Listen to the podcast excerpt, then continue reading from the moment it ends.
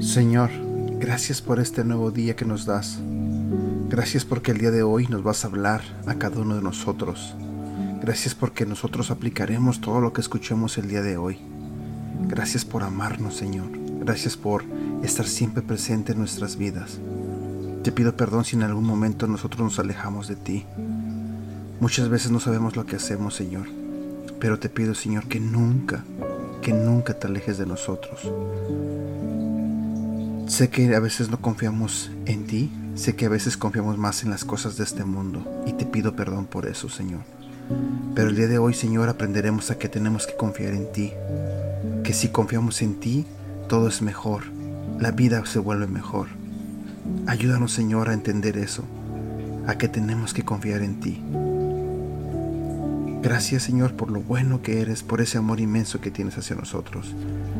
Te pido que en esta mañana nos hables, nos hables fuerte y claro a cada uno de nosotros. En el nombre de tu Hijo Jesús. Amén. Hola, ¿cómo estás? Buenos días, mi nombre es Edgar y este es el devocional de Aprendiendo Juntos. El día de hoy vamos a hablar de un tema que se titula Confianza. A veces pasan cosas incontrolables o impredecibles y la ansiedad llega cuando pasas el tiempo estresándote por ellas ya sea que estés ansioso o por un plazo o crónicamente agobiado por la preocupación exagerada sin ninguna razón. No estás solo. Incluso si no puedes imaginarlo, Dios tiene una gran cantidad de esperanza guardada para los que en el medio del caos se detienen el tiempo suficiente para escuchar su voz. La Biblia nos dice en el libro de Romanos capítulo 15 versículo 13 que el Dios de la esperanza los llene de toda alegría y paz a ustedes que creen en Él para que rebosen de esperanza por el poder del Espíritu Santo. El libro de Romanos capítulo 15 versículo 13 es la oración del apóstol Pablo por algunos cristianos en Roma. Pero si escuchas podrás oír la voz de Dios hablándote.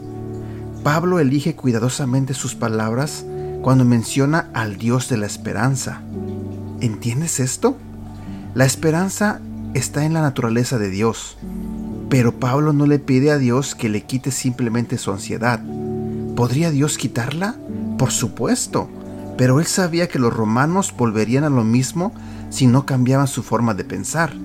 En su lugar, pidió a Dios que los llenara de todo gozo y paz, porque cuando estás realmente lleno de alegría y de paz, no hay lugar para la ansiedad.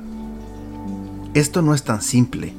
Dios podía haber llevado a los romanos a su fuente inagotable de alegría y paz, llenado sus tanques espirituales, sin dejar ningún espacio donde la ansiedad se ocultara.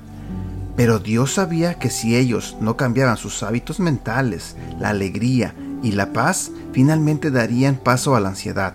Así que Dios exigió una cosa antes de desatar la alegría y la paz del cielo. La siguiente parte de esa oración dice, así como confían en Él.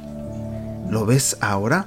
Confianza, Confianza es la llave de la puerta que está deteniendo la paz y la alegría que destruye la ansiedad. ¿Confías en Dios? No superficialmente, confiando solo de palabra, sino la clase de confianza que te permite quitar las manos de lo que te estás agarrando con fuerza. ¿Es la confianza una bala mágica? No. No hay una bala mágica que pueda eliminar instantáneamente todos los rastros de ansiedad biológica profundamente arraigada. Pero Dios sigue siendo digno de confianza, y confiar en Él llevará tu mente y tu espíritu a sanar. Él es la roca en la que te puedes parar y aferrarse a medida que luchas contra la ansiedad que lucha en tu cuerpo. Dios es digno de nuestra más profunda confianza.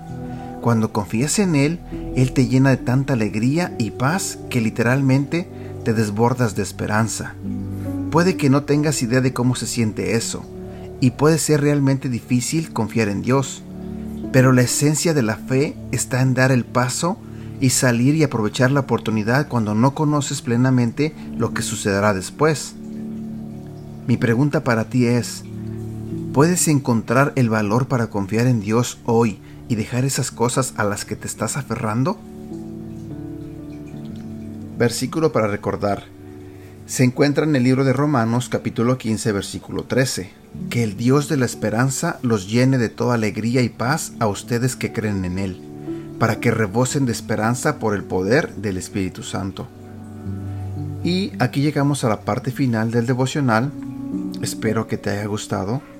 Como siempre te lo pido, por favor, ayúdame a compartirlo.